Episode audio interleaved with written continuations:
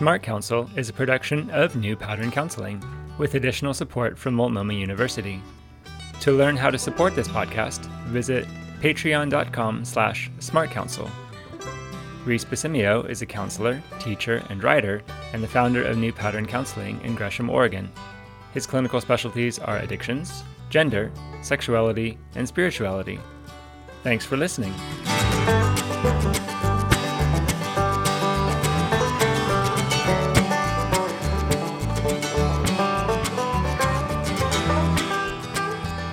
Welcome to Smart Counsel. Great care and where to find it or not find it.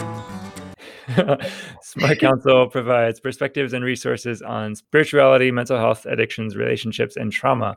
I am Reese Basimio on a beautiful, bright, springy Monday morning that I'm enjoying the beautiful morning from inside my office. That's a little bit sad, but that's okay because I get to be here.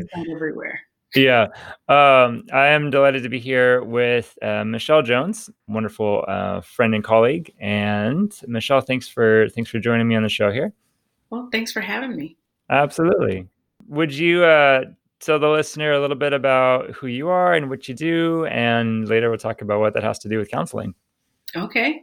Well, I'm a pastor, and I work at Imago Dei Community in Portland, Oregon and I oversee prayer and uh, global outreach as well as some formation. Awesome.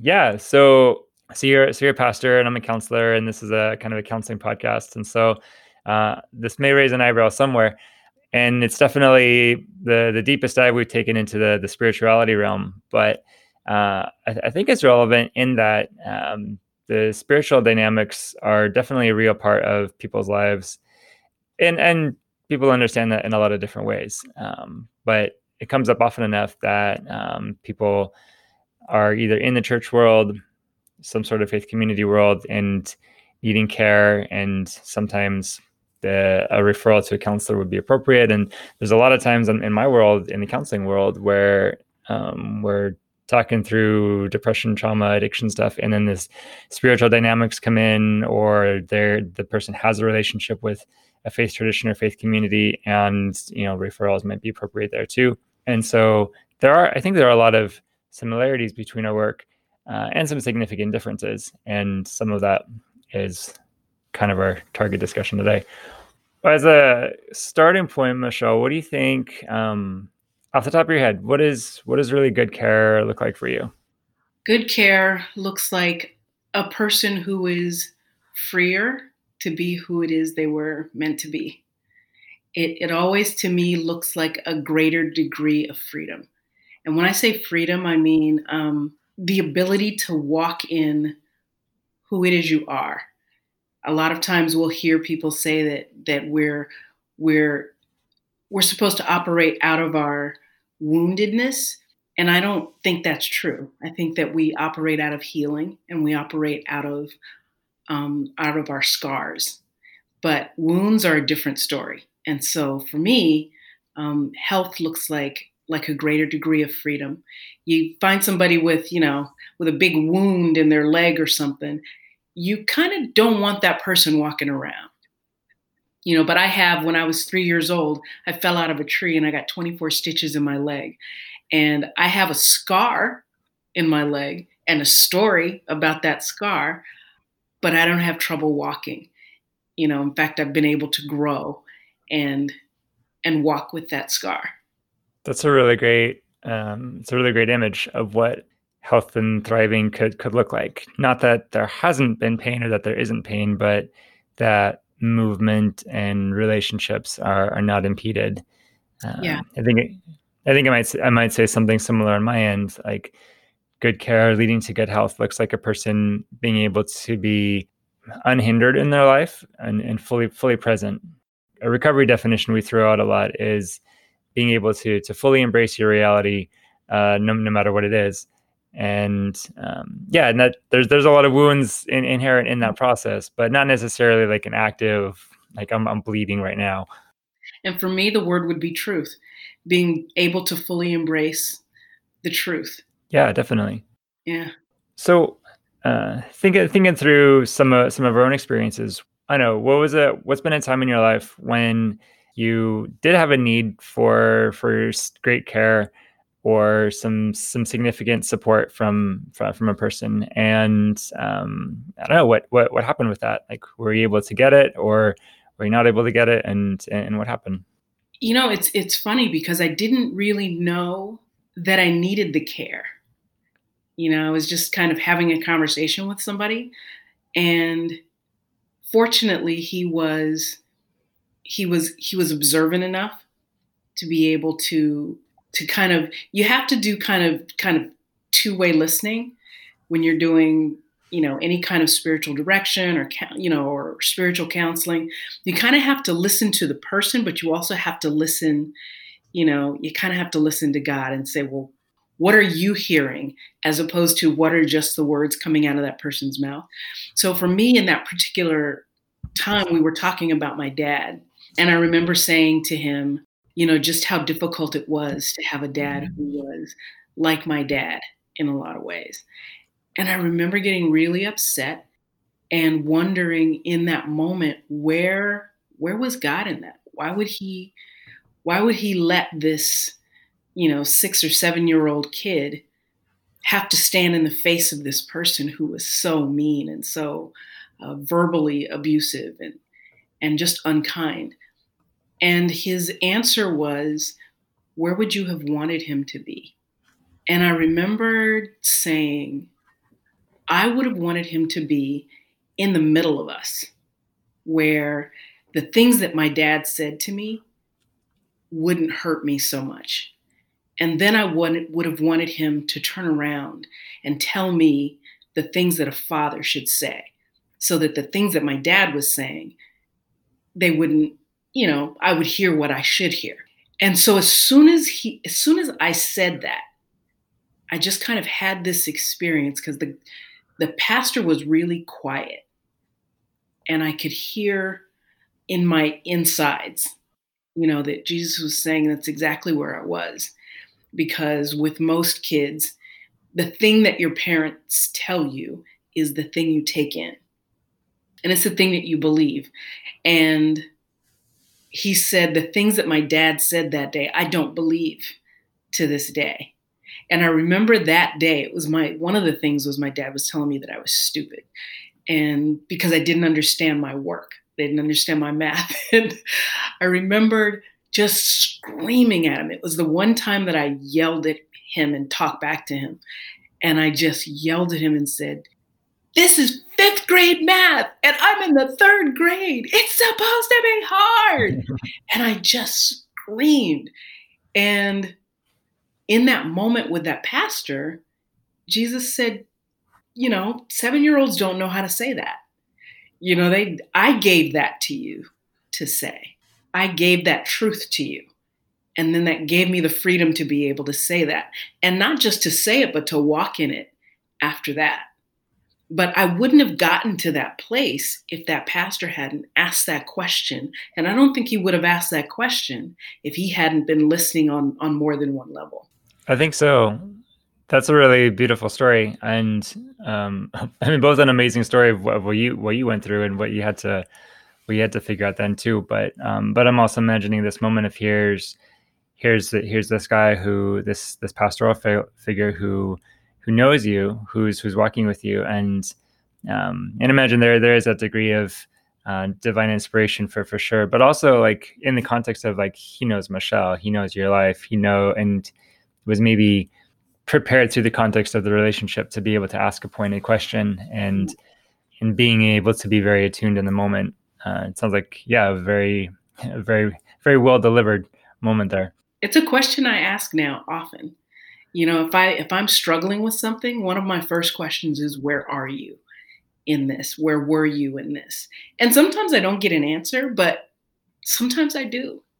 And sometimes i encourage other people to ask the same question where where were you in this place? And there's a there's a a tenderness with which he approaches us in answering a question like that. Yeah that's really beautiful some of that that imagery of uh, being able to ask, you know, where where are you? Where were you? You know, reima- revisiting to to re- reimagine, renegotiate a, a, painful experience. There's there there are a lot of similar components in an approach like that to some some of the clinical approaches we use too. I'm thinking like like story informed trauma therapy, some narrative therapy, even some some somatic work. Um, it's a lot about working with uh, we'd say not just working with with the memory, but working with how you experience the memory, and uh, yeah, and can lead to some really huge breakthroughs like that. I was thinking through uh, through through my life of a couple of times when when I was was in need of some some different care too, and um, one of the times that came to mind was or you know early 20s where you know it's a you know, i'm like i'm a guy in the early 20s figuring out you know sex sexuality life love. Yeah just figuring out everything and i didn't know what to believe and I remember he, I remember receiving input definitely from from a lot of sources, and some of it helpful, some not so helpful. And I think in that moment, I ended up finding the most help from from my friends and from from my counselor at the time. And that particular story wasn't one of the stories where I received great help from from the church at that time. At that time, um, I was you know questioning sexuality and trying to figure everything out, and kind of the the best they could do at the time was to say we can't help you. And um, maybe you're better off you know going somewhere else. And um, which was devastating but but then i did. And then i ended up um, working with uh, with a with a counselor who was able to allow me to have my questions and allow me to have my experience and um, allow me the space uh, you know we, we, we, we brought up questions you know uh, I think uh, a good good helper is someone who can both ask the right question and ask the bold, daring questions, as well as allow the person being helped to also ask the brazen, yeah. scary, ugly questions. And and I'd never had that before. And to be able to be told, oh yeah, it's okay for you to have your feelings. It's okay for you to be angry at your parents. It's okay for you to not be sure if God is actually good. And uh, you know, and how's that? How's how's your body feeling with that? By the way, so at, at the time, that was really groundbreaking for me, and um, and I've had great experiences with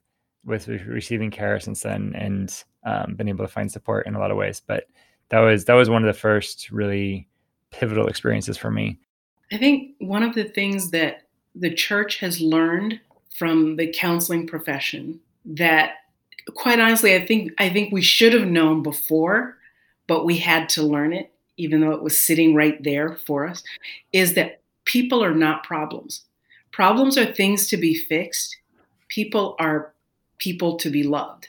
And so I think that when people come to when people come to counseling, sometimes there are problems that need to be fixed.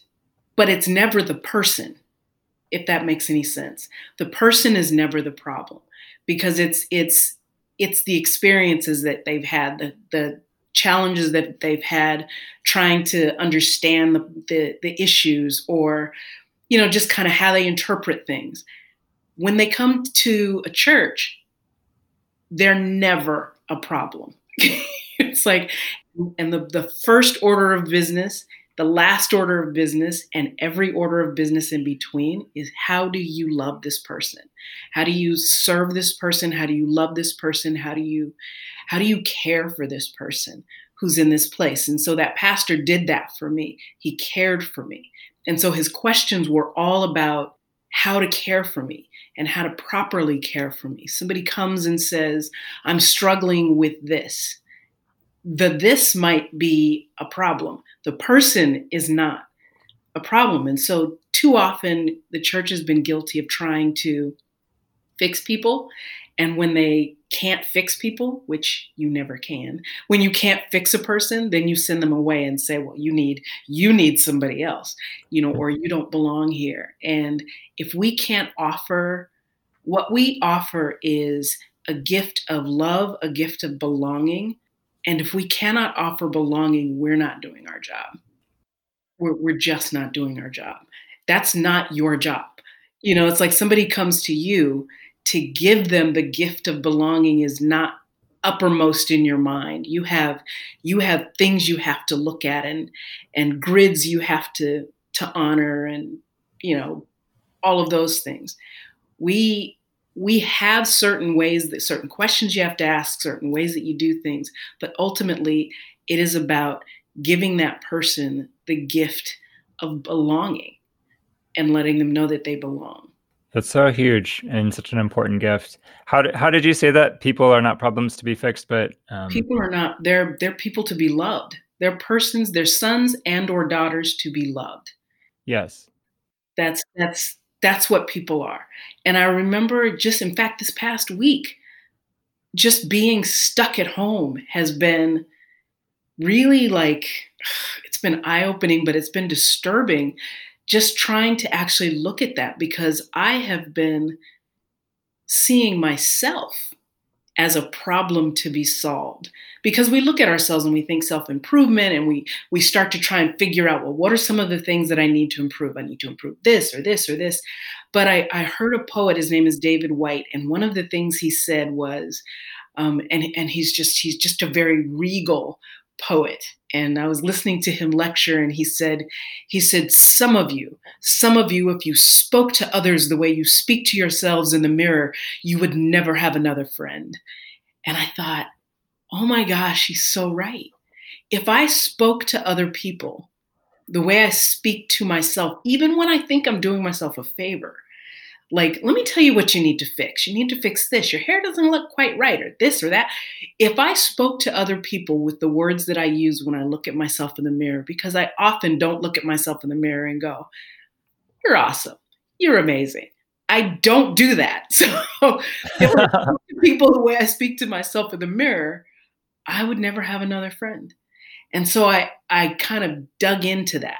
I leaned into that and said, well, is that true? And and it is true because what I realized was that I treat myself like a problem to be solved, a, a, a, thing to be fixed. Somebody said of me once that I was complex, and it hurt my feelings because I thought, oh man, that, you know, and, and I, I went to a friend of mine and I asked him, and I said, so am I complex? And he said, yeah, you are. And he goes, But I don't mean what you think I mean when I say you're complex.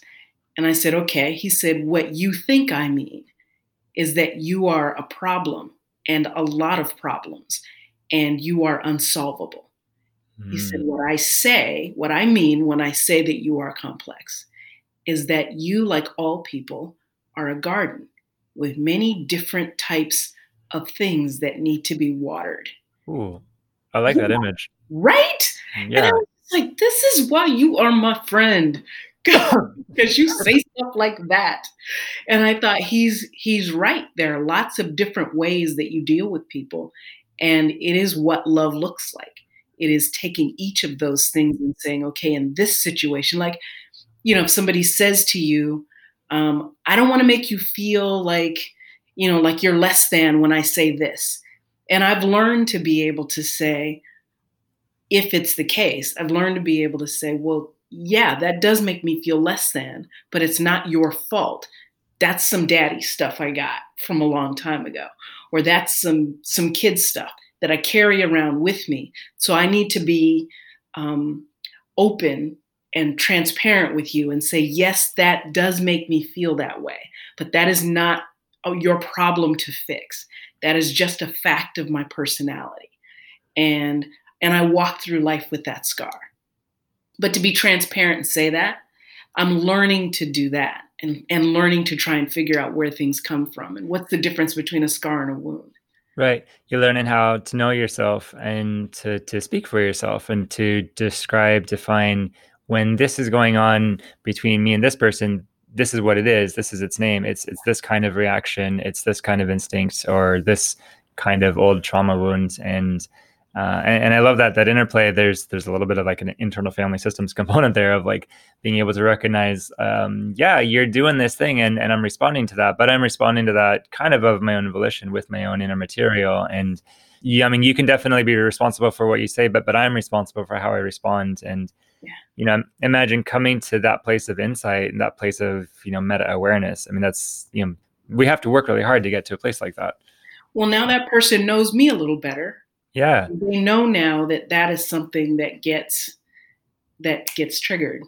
For sure. When, when I'm in a certain situation. Now, if I'm not honest and I don't say anything about that, and I don't mention that to that person, then what happens when it happens again and again and again? And all that pain just keeps building up. And then I begin to say, well, I don't want to be around this person because they don't make me feel good. And it's just like, yeah, but I wasn't transparent about what this was actually triggering. And so what we mm-hmm. do is we we kind of avoid people because because we feel the pain as if somehow they are hurting us as opposed to we are hurting. I love this idea of how uh, uh, when talking about how to deliver great care and there you know you started with this really powerful notion that people people are not problems to be fixed but they're they're, they're people to be loved and and to do that really means loving their whole person, loving their whole life, and getting getting into their life. And that's I, I would say that's actually something I, I, think that the counseling field is starting to is has been learning as well. And in some parts, I think this is an area where where often churches have succeeded in some ways, or at least they they definitely have the potential to. Uh, within the counseling world, there um, one one form of therapy we call it the you know the brief solutions focused therapy, or there's the behavioral therapies uh, and a lot of addictions therapy can certain certainly be very behavior oriented and um, and because we we use the the DSM the diagnostic statistics manual and we have to deliver a diagnosis especially for reimbursement um, we have to use we fall into the, the Western medical model of, well, there's a problem, we we've got to fix the problem. And as soon as the problem, as soon as the, the symptoms are fixed, then we're done. We can wash our hands of it. And it can be very transactional and very uh, impersonal in a sense for as which is weird to say for a very personal relational field i've been delighted to see that there's some other trends and pushback saying no holistic care integrated care wraparound care let's care for the whole person let's care and we have to remember there's the underlying factors there's the systemic factors there's the family system there there's all of these things and um, i think it's it's no longer enough for the the professional to show up with a diagnostic and a treatment intervention. Yeah. I think the the the trend the, the the demand is that no when a when a client comes in that they need to be greeted by a human who's willing to be human with them and who's maybe even willing to share like yeah here's some of my own life and perspective and here's how I experience you in the moment and um regrettably I think and I think this is where where maybe um, counseling work reaches its limit and and and uh, pastoral work can really thrive is that um, you know I see I see a person you know an hour a week, maybe three hours if they also come to group. And there are there are a lot of structures that just say no, it, it kind of has to be that be that way, you know, especially for people with like really high caseloads. I mean, they couldn't like be sharing sharing really in depth life with like sixty people all of the time. But um, but in a, in a pastoral setting, in a more communal setting, you can have a lot more just like like the intermittent daily ongoing casual contact more of the whole context contact and not just that but it is this big huge there i think um, where i think the church is most beneficial is in saying i'm not requiring you to be acceptable in order for me to accept you we are people who understand that we are accepted. And so we give the gift of that acceptance to others. You know, whether or not you are free, whether or not you're perfect, whether or not you're fixed or done or walking in your reality or walking in your truth or any of that.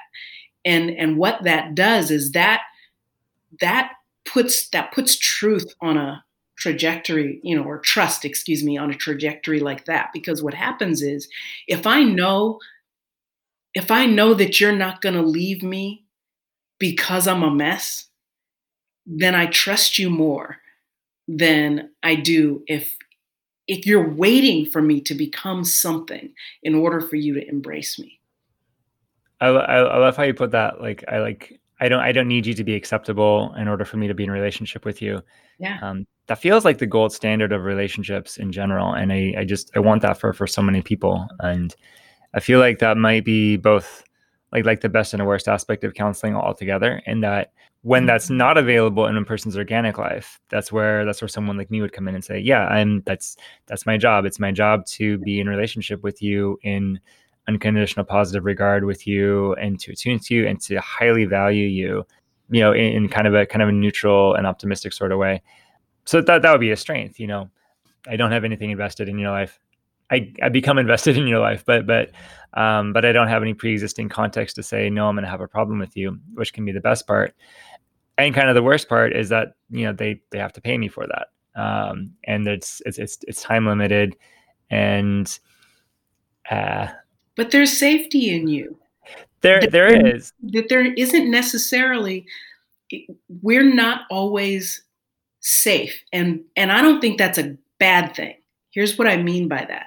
I mean that that real life is messy and and and the strength of a relationship is not in the fact that nobody messes up, nobody says a thing that's wrong. It is in things like forgiveness and grace. And grace is not for people who don't screw up. Grace is for people who do screw up. So it's like, you know, right. the fact that you have forgiveness, it's for people who who blew it and you need to be able to give them you know you know give them that forgiveness and that grace. But i think that there is a there is a an expectation of safety with you that isn't necessarily there in the in the mystery that is belonging and relationship because it's when you're when you're working with that person they don't expect to walk in and have you just go you know, oh, ooh, shouldn't have said that about you. You know, hey, will you forgive me? right, right, right. That doesn't happen. And I think that that it's important to have places like that where there is a, a an expectation of safety, where there isn't necessarily an expectation of safety in community because we're all a bit of a mess and we're all going to make mistakes and screw up and say the wrong thing and trigger some other stuff because of things we don't know about people and sometimes because of things we do know mm-hmm. um, and so it, it's it's a lot messier it's a yeah. lot messier yeah so in that sense that that is something that, that i can offer is there, there there's a structure and it's it's it's it's well defined it's bullet pointed and and it's kind of typically known that oh yeah when i go into a counselor's office I sign the confidentiality paperwork. I sign the group agreements. Uh, I, I know that there's a structure, and and it's absolutely not a structure that is limited to this context. Other groups, churches can can learn it and can use it, but they don't always. And so there, yeah, there there is that particular offering that that the clinic can, can offer. What would you say are some other uh, unique offerings to a person's healing that that that the church can make? I mean, I'm thinking of all of like the theological offerings, and those are very real. But but even in just like procedurally and uh, in in daily function, what are some of the unique church offerings? Um, I do think that when it comes to things like forgiving somebody and counseling somebody and walking with a couple through their marriage and really teaching what it means to love, I think that when it comes to counseling, you're you're working more on helping this person be if that makes sense helping them be in the world. We're helping them more how to love in the world which is which is a little different you know because it's it's it's impossible to love without there being other people you know to to function with and to deal with and to care for and to serve. And then to help a person to go back to this this place where they understand the the ultimate love that they have the ultimate place that they have in this world the the, the god who adores them and loves them and to actually open them up to, to living in that mystery. And so there's there's an invitation that that is there every day for that person to be able to walk into and be changed by. So it's the difference between a problem and a mystery. We think that mysteries are there to be solved, but they're actually there for us to enter them and to be changed by them. And so life is that, and life in community is that, and God is that. And mm. so it's this it's this hand holding and we're we're walking with you into your tomorrow into your future. And i think i think that it's always there. It's always there. Yeah. and it always has this part to it that is outside of all of us. Yeah. I love I, life is being impacted life is being impacted by mysteries like hand in hand with each other. And ah, I love that idea, that that idea of, of, of the mysteries, the sacraments, and just and, in one sense, being invited into this zone, this realm where we we know we don't know everything, and that's okay. And maybe it's even better that way. And in the not knowing, there's still safety, there's still security in relationship, and uh, and also I think in the not, in the not knowing, there's this acknowledgement that there's many ways of knowing, and you know some of them we're we're good at, some of them we're not so good at. That's really great. Uh, I'm thinking um, thinking unique clinical offerings. Uh, I mean, first thing that comes to mind is just like you know we, we talk about the brain a lot, like you know because we can use fancy terms like neurotransmitters and dopamine uh, and uh, trauma reenactment and things. It's a way of knowing. It's it's a very cognitive, intellectual, evidence based way of knowing, and it's useful. Uh, I mean, I think it's useful to know, hey, yeah, when you're having uh, an addictive impulse, like this is what's going on in your brain, and this is what is driving it from childhood and everything. Um, and being able to put labels on that it can can be helpful. Um, yeah, it can be incredibly helpful when you are.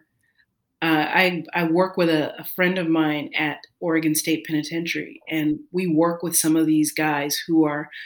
We, we're doing these workshops, and I'm just kind of like giving them kind of an overview of trauma and how that affects your life and and I am amazed at how the light bulbs go on when they see those those labels and those words for the things that like when some guy snapped and he's in prison because he snapped one day and he killed a guy. And so he's there. And you're having this conversation with him about his amygdala and how it can just kind of hijack everything and and just start talking to them about exercises breathing exercises that kind of put the you know put the other parts of your brain into operation so that so that you don't just like go you know off on a person or talking to them about the effects of childhood trauma on adulthood and things like that. And the light bulbs that go on and they just kind of go yes because what it what it does is it tells them i'm seen. I'm seen. And there's a there's a there's a need that all human beings have to be seen and to be known and to be loved and understood.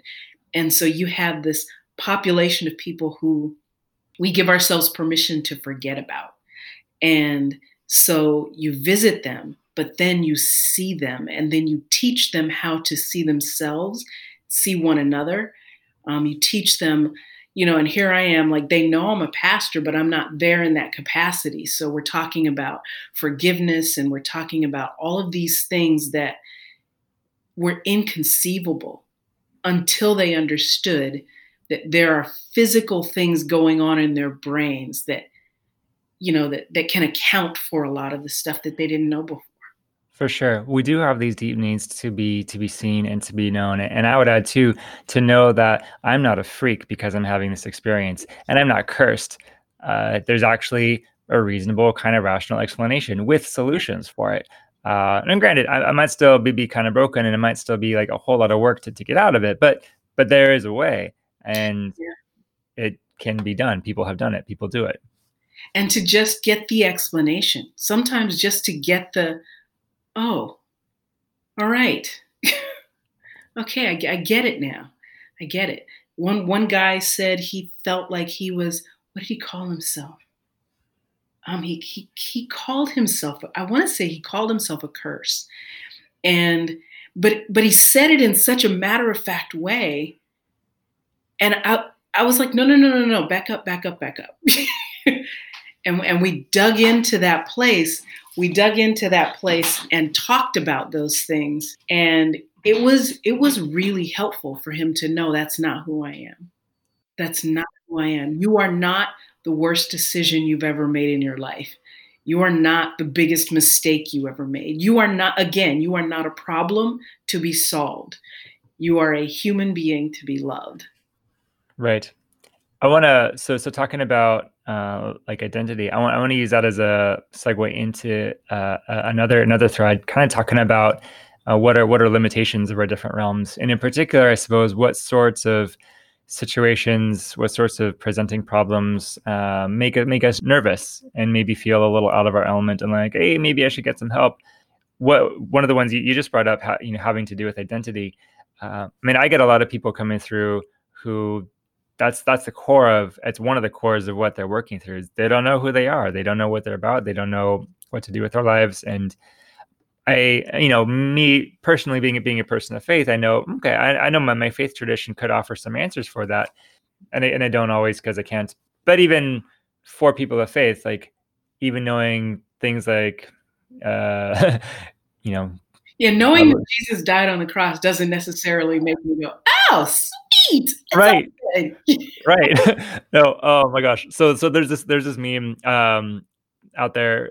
So so there one um kind of uh botched up version of christianity that gets presented. It's like the VeggieTales version where it's like oh yeah god god loves you and has a very very beautiful plan for your life. And it's like that cap that phrase captioning an image of like you know second century Christians who are in the arena about to be eaten by lions. Uh, and it's like, yes, God has a wonderful plan for you, martyrdom. uh, you are lunch. yeah.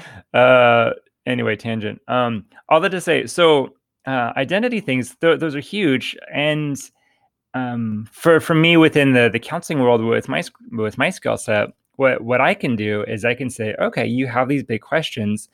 I'm gonna make a space for you to comfortably for me to and you to comfortably be together in those questions and give you as much time as you need to to kind of stew over them. And you know we could talk about values and some things and, and all that.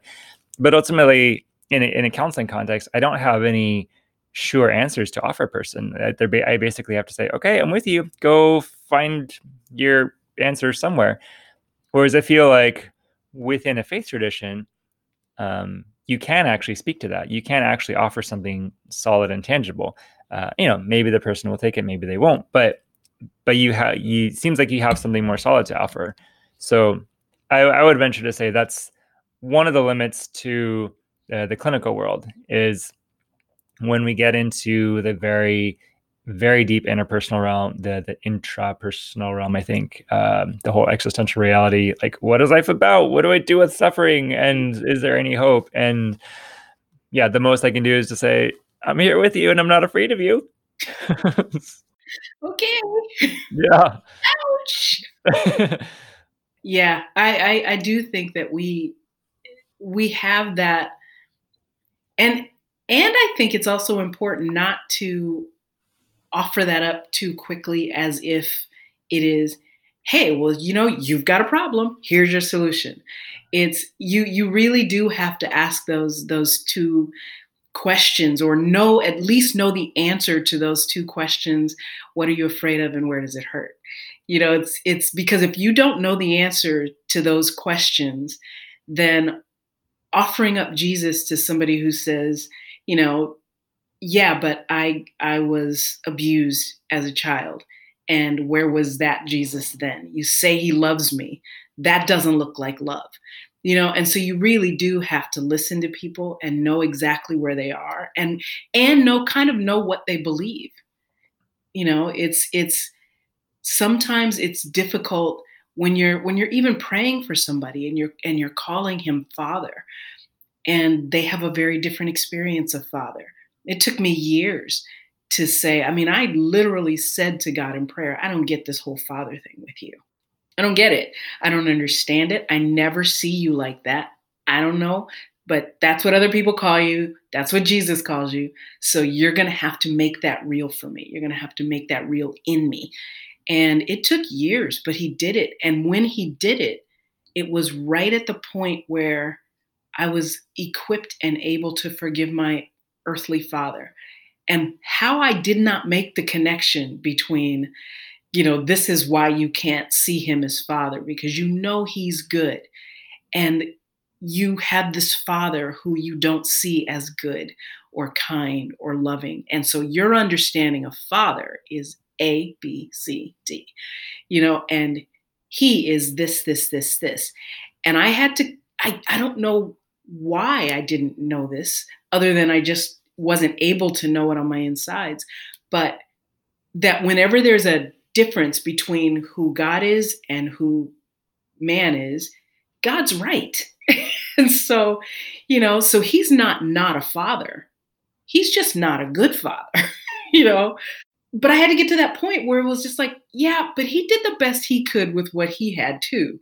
But I had to, it wasn't until I got to that place of seeing God as Father that I could see him with any kind of compassion or forgiveness. And what you're talking about there too is that you you had a journey to go on to to get there. And even if there was a um, air quote solution that was waiting there for you, it, it was inaccessible until you had gone through all of this other journey and reflection and question and um, and the the the the wise counselor, the wise spiritual director, you know, with the wise pastor in your life would allow you to go on that to be with you in that and, until you can get there and and i would say the same for me too you know coming to places of being able to offer forgiveness to be able to uh, you know, offer fidelity in my relationships to be able to not be so angry all of the time. You know, there's, I mean, those are in some technical sense like simple, but you know, I can't grasp those until I also go through a bunch of other stuff and learn a lot of other things. And learn a lot of other language.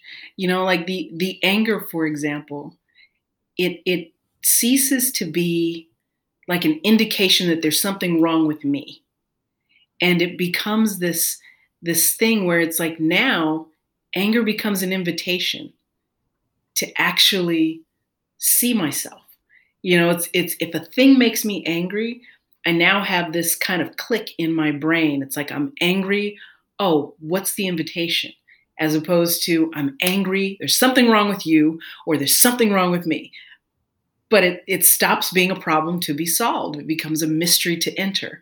And so when I see the anger and I don't know where it's coming from, or I see the confusion, or I see the fear, or I see the thing, if it's an emotion, it becomes an invitation into further to, to walk further into the mystery of it all. I'm loving this language of entering into mystery. It's uh, and again, it's me as a me as a person, me as, a, as an Orthodox Christian, we talk a lot about mystery and about this this process of salvation, and we just we enter into it, and it's it's a very active, very process oriented uh, experience, and that feels a lot more accessible in in, in a church setting, uh, in in a healthy church setting where a person can can be there or not be there. They can be really involved or not so involved. They can work at their own pace. They can work at it work at it for their whole lives, and and you have to accept a mystery so if I'm when I look at like here's my challenge this week that I gave myself this week was to actually take every area in my life that I have called a problem or something that needs to be fixed and change it to what if it's a mystery that I need to enter into it and receive it and see it and understand it and and accept the invitation of it.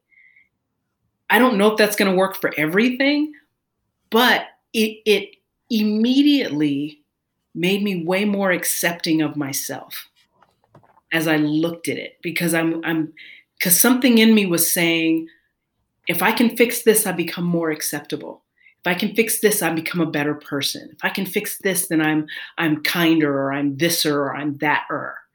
And then therefore I will be more lovable.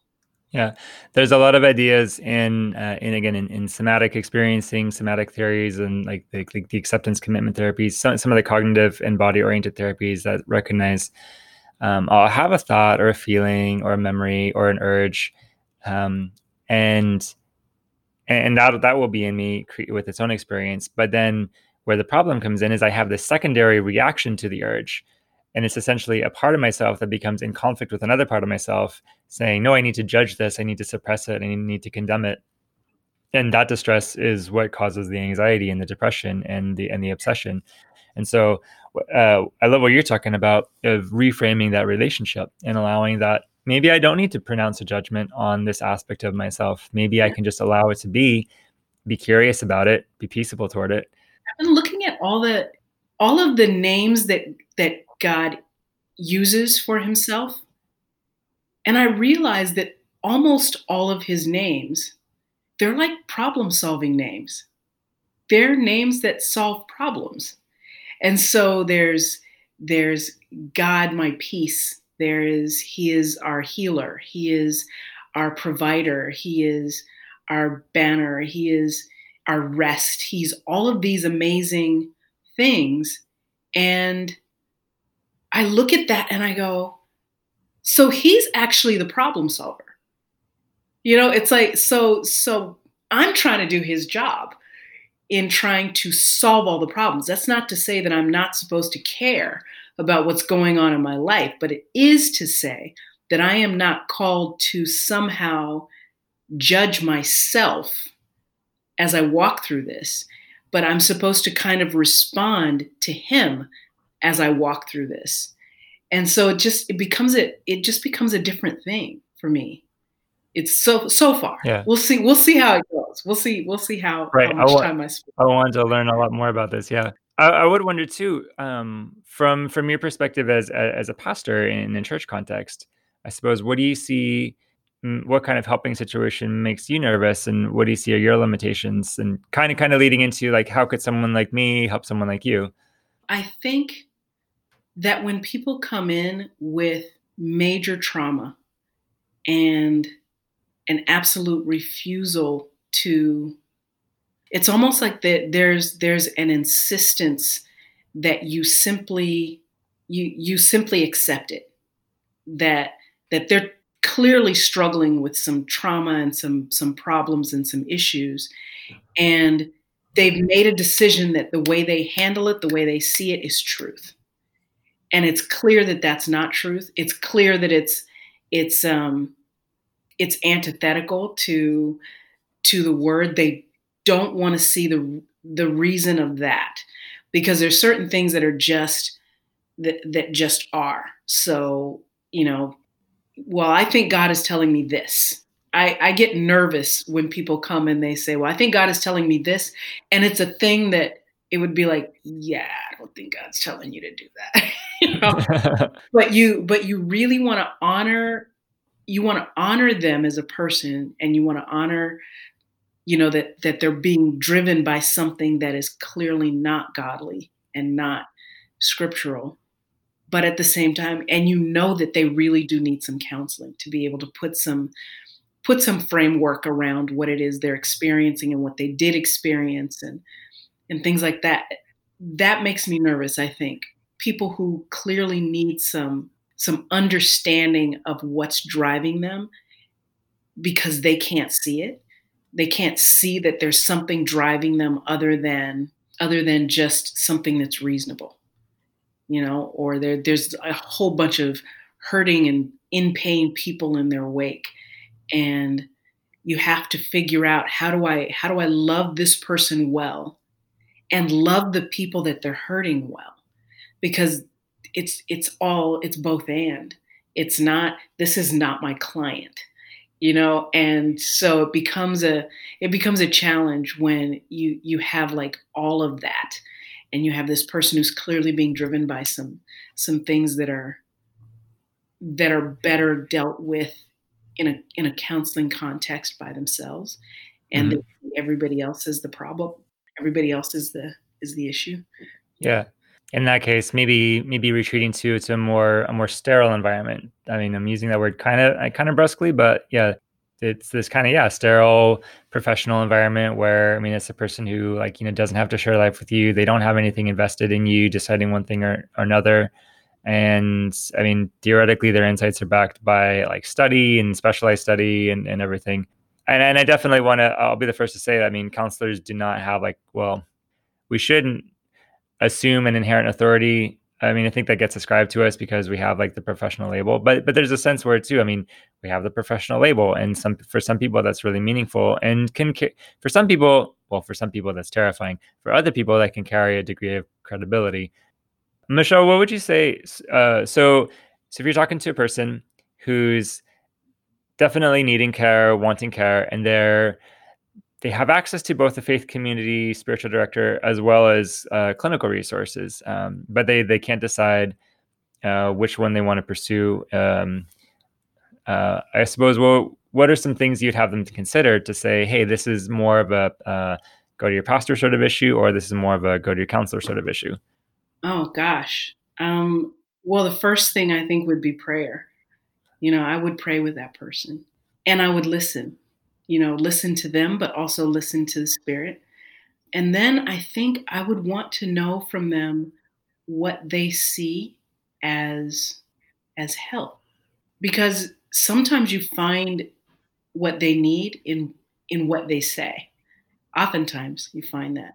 So if i if i want to know like what is your best picture of what you want to see happen then that helps to put us on a path yeah i think you know the, the first question i often ask when somebody comes to the doors for prayer on a sunday is you know how can i pray for you and what would you like god to do for you and that's helpful because if they can answer that question and they see that, you know, that the struggle is I'm I'm having, you know, I'm I'm having trouble trusting God. I don't send them to you for that. You know, right. we walk through that. If the if the issue is I'm really struggling with some abuse I had, as a child and I'm having a problem trusting God because I don't believe that God should have let me go through that. That's a different path. That's a different path because this is a person who is telling me I have God has no credibility with me. I need to make sense of how this trauma has affected me and how it's driving my life. That's a that's a different it's a different path and it's a different way to go. So I think the the big thing is to to know that both things are available. I'm not going anywhere. you know right so so it becomes a, a thing where where i pray and if i really do feel like they need counseling i'm still here we need to find you some help to be able to to kind of see this and look through this I hear that. And I think as I was asking the question, I was hearing part of the flaw of the question, uh, like assuming it has to be one or the other exclusively. Uh, I mean, my idea would always be to have a person connected to as many supports as they can all of the time. Mm-hmm. So, I mean, if they have access to both you and me, I'd say yes, have coffee with both of us. Uh, but uh, yeah, no, no, I, I, like that distinction of, um, you know, I'm having problems trusting God. It's it's a fairly spiritual oriented, spiritual journey sort of question, and that I don't necessarily have theological training, theological expertise for that. Um, nor do I have the the structure to allow me to walk with the person for decades as they learn that. Uh, kind of a similar thing with with forgiveness. Like I I can say, here's a definition of forgiveness. Here's a book about it. Here's some concepts to think about. But to take 40 years to grow in forgiveness for a parent figure who abused them. Like, I mean, I don't really want you to be paying me that much for 40 years. But uh, but with some more specialized things, like yeah, it's my trust issues in God are because there's been abuse. Uh, I do have a little bit more training around that, or or in a lot of cases too, I would say um, with something like like addictive behaviors, compulsive behaviors. Um, th- this is changing. Uh, as I think a lot of churches are learning more about this, but there, there were there have been times when I would say, no, I want someone like that to come to me because I'm not going to tell them right away that they're just sinning and just need to repent. Um, because you can't just quit addictions usually. Uh, I, I, would want to say, let me give you the space and the time to really understand this, understand what's going on, and we'll like look at it from a whole person perspective. And then when you get stable, and now you have to figure out, okay, now that I've cleared away these toxins from my life and I need to orient my life around something that will be compelling for the rest of my life, then I'd say, okay, now go talk to your pastor because you need to have a thriving, intimate relationship with your higher power. And and again, I don't have the, the training for that. I don't have like the structure for that. Like, you know, you shouldn't have to like use insurance to find your relationship with God. Well, the other thing too, I mean, it's it's sometimes sometimes not often, but sometimes it's as clear as seeing the difference between a person who needs help with their behavior and somebody who needs help with their belief. You know, somebody who needs help to believe more, help to believe in a way that will, you know, that will like I I can't do this thing because of a belief issue versus I just can't do this thing. I don't. I keep doing this thing and I don't understand why I keep doing it. That that person I send to you. And like I said, I'm not going anywhere. it's like, For you know, let's just checking in and let's ask let's ask God to give you wisdom. You know, while right. you know, let's ask God to give the counselors wisdom, the doctors wisdom. Let's ask the great physician to actually be able to to to touch on some things because that's another thing that's that that I love about God is that he will he will do some things outside of what you and I can do and he'll show that person some ways that they will know oh my gosh he's there you know it's it's the it's the question that my friend asked me where would you have wanted you know jesus to be? Instead of saying well of course jesus was there he's everywhere. You know it's like read everywhere you go. You know instead of saying that he's like where do you want him to be? And then when i said that then in that moment it was me and me and jesus having this moment together with him saying that. And then me going ah he couldn't have done that. A counselor couldn't have done that. Jesus did that yeah. thing and he he's outside of it all. Yeah. And absolutely. I mean, if a person is needing to encounter those like epiphany moments, uh, and again, I, I, believe that those happen and that they can be useful. And I don't really have the means to to construct them in like 55 minutes. Right. They just have to happen. Um, but but I hear that where it where it becomes an issue, yeah, there's a way I, ca- I can address like behaviors and underlying causes. Okay. Uh, and but if it becomes a question of belief, uh, it becomes out of my realm. Like especially, and then this has happened once where there there was there was presence of childhood trauma, a lot of attachment trauma, and, and a lot of compulsive behaviors. Those I could talk about, but at one point, it actually very specifically became my my specific theological beliefs about God are impairing my my practice, and they're the it was a very specific form of theology that was interfering with a healthy attachment to God. And at that point, I felt a little out of my element because it feels like, okay, this might need to be a theological debate, which A, I've never liked theological debates. Also, I'm not really good at debating. and again, you know, it, we've got, you know, 55 minutes and and your dollar, and that doesn't feel good. I would say like one of the other differences to consider too is again, kind of what what our contexts are too. Um, I would like for counseling to move away from the the strictly medical model where it's very problem oriented. But the reality is that's where it's at right now. So there's a way that um, my work is geared toward helping people out of crisis, helping people out of problems, helping people out of mass chaos into a period of more stability. And and in one sense, once a person is stable and well connected, then they've outgrown me for for what my function is, depending on how you understand a counselor's function. What I see in as an offering of a, the pastor of the pastor in the church is, you know, you can know a person in peacetime you can know a person in stability and the person never needs to be in crisis to to to, to receive care from you because again it's it can it's that that whole life whole life long sort of care uh, that doesn't need there to be crisis or problems but it can just be very much uh, let's build a foundation and see what we can build. And that it's it's harder to do that in my context. Yeah that's true. At a certain point like you said your your your work is done you know, but but God is unsearchable. So it's you know, in what we do, it's like here, give me your hand. We're walking into the mystery that is the heart of God. That's eternity. Right. That's eternity. Right.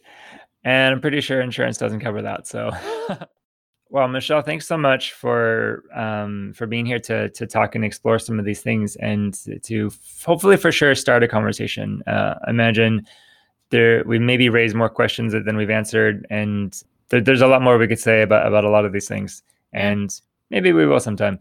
But um, it raised a lot of comfort too.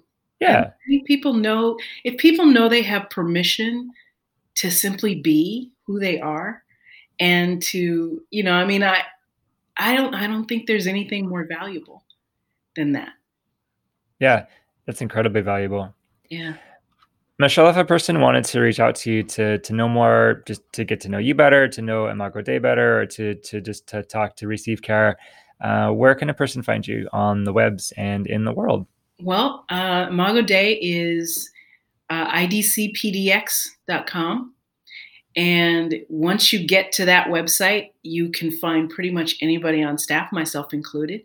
If you feel you want prayer and you want it, you know, want somebody to call you or you want somebody to just kind of spend a little time with you, especially in this in this very isolated, you know, time in history that we live in, then you can always just, you know, just we've got a form that you can fill out and have somebody contact you and yeah, so I, I always tell people I'm the easiest person at Imago Dei to reach because I'm my initials are MJ, which one of our guys here says those are the coolest initials ever, and I'm convinced that Michael Jordan stole them from me. yeah, MJ at idcpdx.com is find me directly. Okay. MJ at idcpdx.com for Pastor Michelle Jones at Imago Dei Church in Southeast Portland sometime soon we'll all be back in person at Southeast Portland. so oh, oh. I am I am just jonesing for some some hugs and some hallelujahs. Yeah. All right. Well, may may it be soon. Yeah. Um, all right. Well, thanks, Michelle, for being here. Thanks, listener, for tracking along with us. Uh, feel free to reach out to either of us if you have comments, questions, disagreements, or or have been triggered by something we've said. We'd love to support you through that and let's keep the conversation going.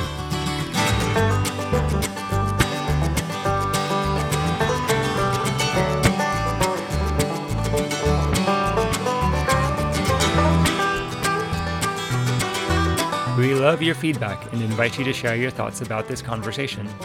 Also, we'd appreciate your review and five star rating on iTunes, SoundCloud, and Spotify. Share your thoughts through email at smartcounselpodcast at gmail.com. You can also find us at facebook.com slash smartcounselpodcast. Please consider supporting this podcast with a financial donation through patreon.com slash smartcounsel. Our theme music is by Trent Price. Our logo design is by Thomas Moore. Thanks again for listening, and let's keep the conversation going.